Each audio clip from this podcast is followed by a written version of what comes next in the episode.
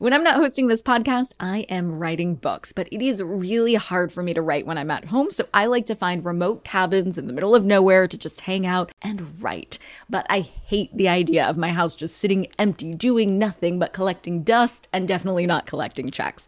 And that's why I'm an Airbnb host. It's one of my all time favorite side hustles. Other popular side hustles are awesome too, don't get me wrong, but they often involve big startup costs. By hosting your space, you're monetizing what you already have access to. It doesn't get easier than that. And if you're new to the side hustle game and you're anxious about getting started, don't worry because you're not in this alone. Airbnb makes it super easy to host. I mean, if I could do it, you could do it. And your home might be worth a lot more than you think. Find out how much at airbnb.com/host. This holiday season you spent so much dough on chocolate, on presents. Where did it all go?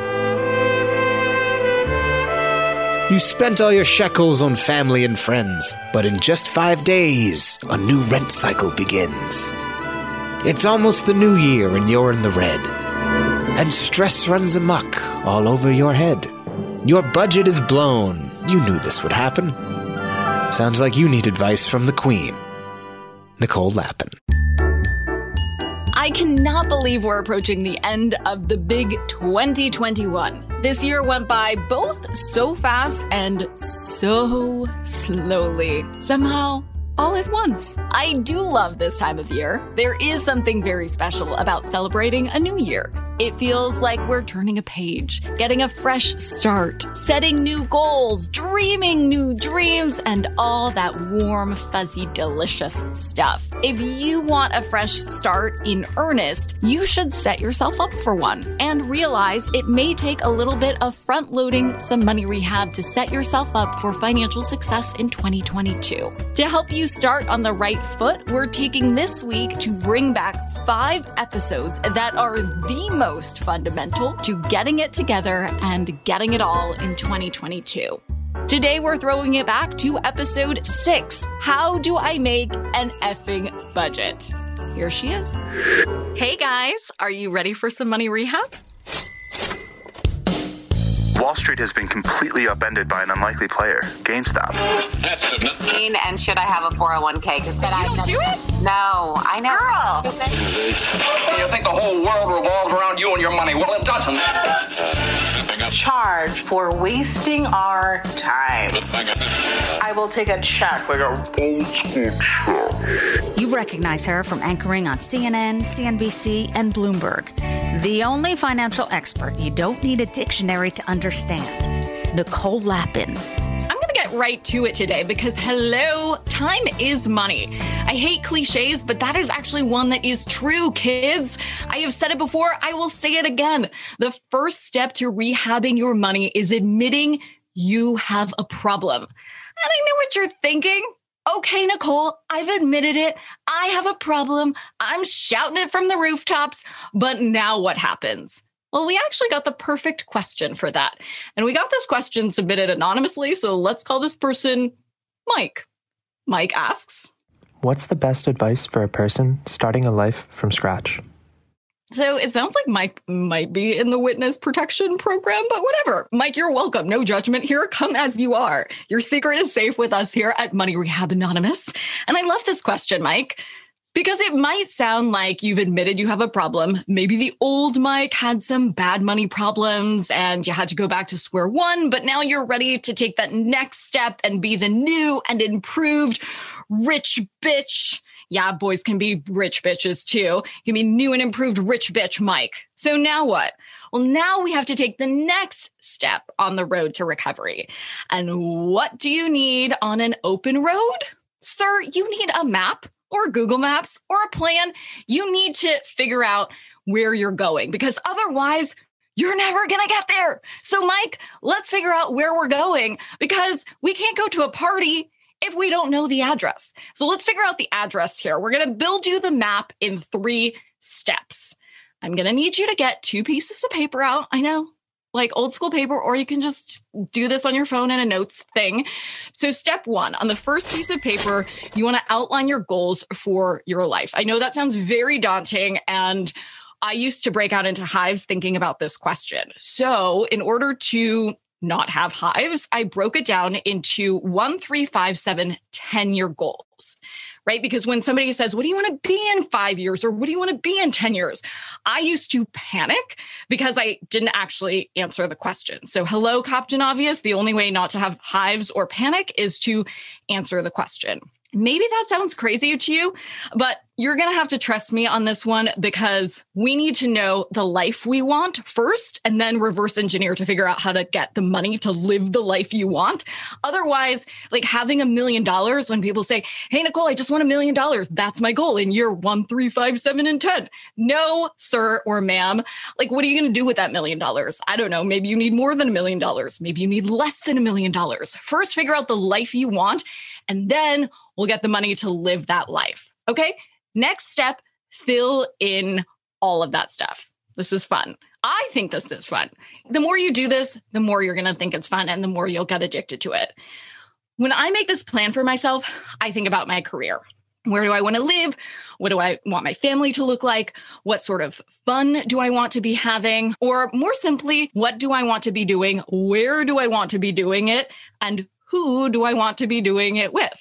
It was like this time I took this improv class where you, in the first four lines of improv, have to decide who you are, where you are, where you're going, and who you are in relation to the other person. Seriously. Improv for the life lesson win. So think about those basic things. In five years, do you want to have a kid? Do you want to have five kids? Do you want a puppy? Puppies are expensive. Do you want a house? Do you want a different job? Do you want to start a company? All of this stuff costs money. Dreams are amazing, but dreams have price tags. I know I've thrown down a lot of alliteration for your goal setting. It's the three F's family, finance, and fun. And now I really also like acronyms as well. So, SMART when it comes to goal setting. For me, that stands for specific, measurable, actionable, realistic, and timely. Now, the kicker here is the actionable and realistic part. So, say you want to get your dream job, you need to go back to school for a year potentially for that dream job. Or let's say your dream job is to be a surgeon, you need to go back to more years of school. I think that's amazing. If you love that, I love that for you. Say you do that in year one okay, of your goals list. And then by year three, you want to buy a house. Is that comfortably achievable? Mm, Unclear. Your goals don't have to exactly match, especially if you're with somebody else, but they have to be compatible. Like you can't be a stay at home mom and fly around the country in a private jet. You can't be a stay at home mom and be an emergency room doctor. You can't be a teacher and also fly around the world. Okay. I wish teachers made more money, but those things aren't compatible. So look at all of your goals and make sure that they match together. If you have to go back to school year one, you might have student loans. You might not be able to afford a house at year three. So you need to focus on paying off that debt before you tie up your money into something big, right?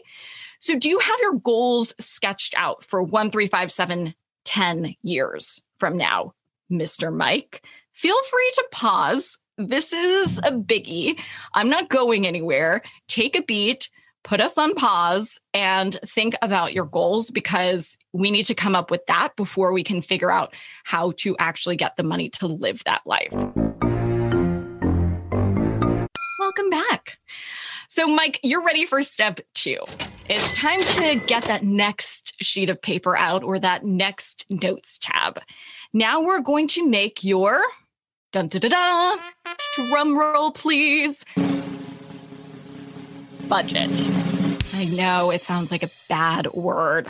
Uh, you probably hate this word. I hated this word before. That's why I like to call it a spending plan because it doesn't feel as scary.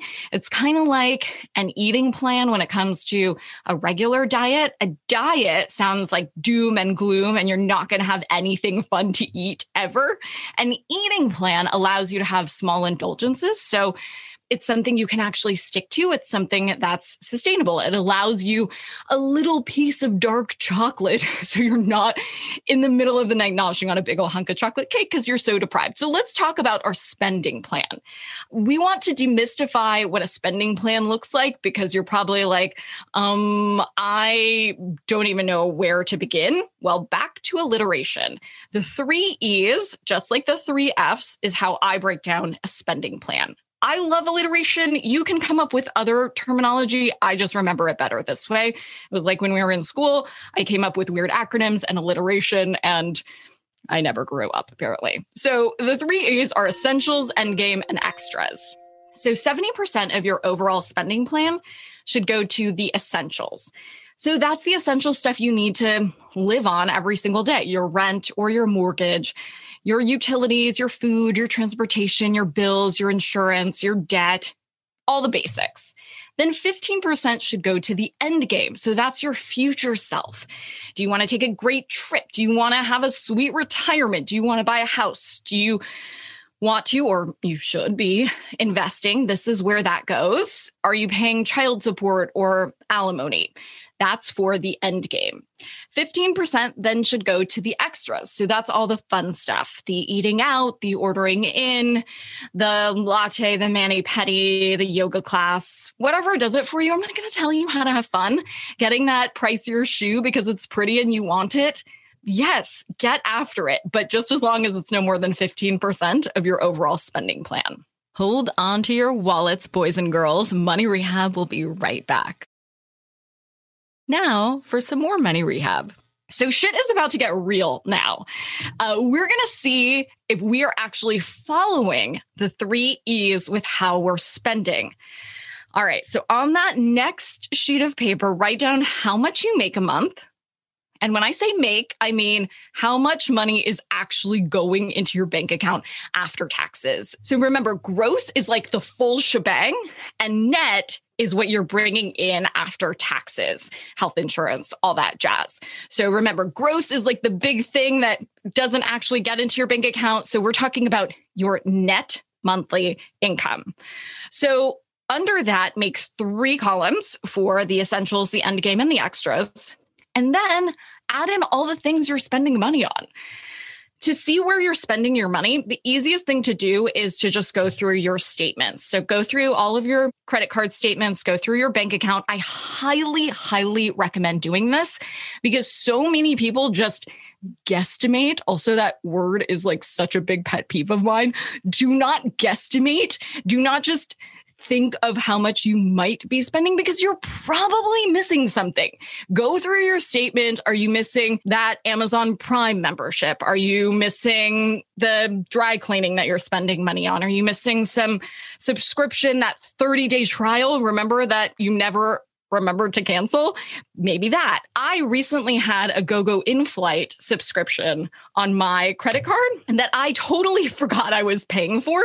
And during the pandemic, I wasn't living on a plane anymore. So I canceled that, but I wouldn't have remembered if I just guesstimated.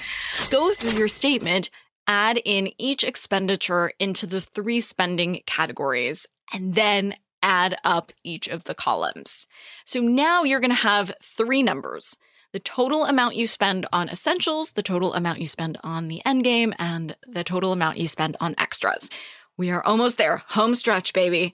Next, we want to find out how close you are to our golden spending plan 70% on the essentials, 15% on the end game, and 15% on the extras which means we're going to do a little bit of math because we all love a little bit of math. I mean, dude, I started as a poetry major. If I could do this, I promise you, so can you.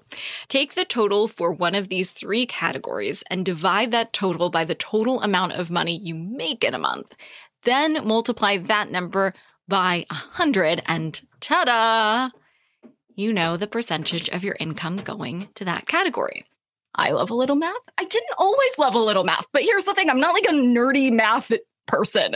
Uh, I came to like numbers because numbers mean money and I like money.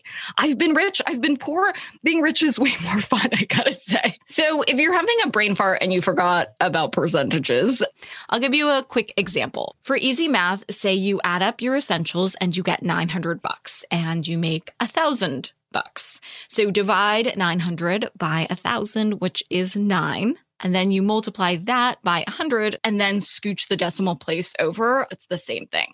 So that gets you 90%, meaning you are spending 90% of everything you make on the essentials. So now that you have what you're actually spending on the essentials, endgame, and extras, your three E's, how does that compare to what you should be spending? I mean, remember, these are all individual percentages. So if you live in a place that has public transportation, you're probably spending less on transportation. So you have a little wiggle room for other areas, but you want to be directionally around those numbers.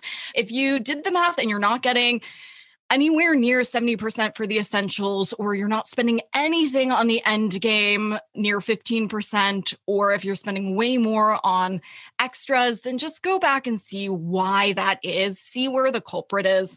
There may be a perfectly good reason for this. Maybe your transportation costs are zero now because you're in New York and you're taking the subway to work. So you're adding a little bit more of that to your retirement fund, not to those fancy shoes. Um, or you're putting it somewhere else. You're spending a little bit more money on ordering in. Cool. That's why we work so hard to enjoy these small indulgences. I am not going to tell you not to order in. I'm not going to tell you not to buy a latte. This is the stuff that keeps us going. It keeps you sane, likely, or sane adjacent right now. But this is really important because deviating from the three E's only works if there's a give and take here. So there has to be this rebalancing every year. If you're spending a little bit more money on ordering in, but you're not spending less somewhere else, then you're going to find that you're spending more than you're making. And that is a big, big no no, because that means we're in a huge personal budget deficit. So take some time with this, see where you want to trim some financial fat, see where you might want to put some weight in your wallet and try to make it balance out because this ties into our final step. And your spending plan is directly linked and intertwined with your goals. It all comes back to this very first step of our goals. And that's maybe where the eraser, if you have one, comes in. So, riddle me this Does your budget or your spending plan put you on track to actually achieve the goals that you first wrote out? Now, the first time I wrote down my goals, I thought they were. For year one, it was start a production company, contribute $15,000 annually to a retirement fund, and get drinks with girlfriends at least once a week. So I made my spending plan and it didn't add up. There was no way I could swing a retirement contribution and put up scratch to get my production company going. And then it turned out that starting a company was actually a lot of work on top of my full time job. Thank you very much, which frankly made it tough for me to find time, let alone the energy to have drinks or dinner with girlfriends. So I get it. Facing the music, is tough. It's eye opening. It's kind of a slap in the face sometimes. You may realize that you're going to have to make more compromises that you didn't see coming. That's what adulting is about. You may have to add in some more time to achieve your goals. You may have to rejigger that timeline, but I promise you this making realistic goals sets you up to achieve them. You'll be so proud and happy when you did. It's like you never regret a workout. You never regret making and sticking to a spending plan. I pinky swear. Well, on the other hand, super ambitious goals that aren't realistic set you up for disappointment on Wall Street and in life, it's better to beat low expectations. So set yourself up to exceed your expectations not be disappointed by them. And when you miss a milestone, you feel defeated. You start making bad money decisions. You scrap the whole 10 year plan. Trust me, I've seen it. It's happened before. When you diverge from your diet, the same thing happens. You're like, I already messed this up. Might as well eat the entire cake. Don't do that for your money. It's not the same. So when I had to face the music, here's what I did. I went back to my goals. I went back to my spending plan and I made some more edits.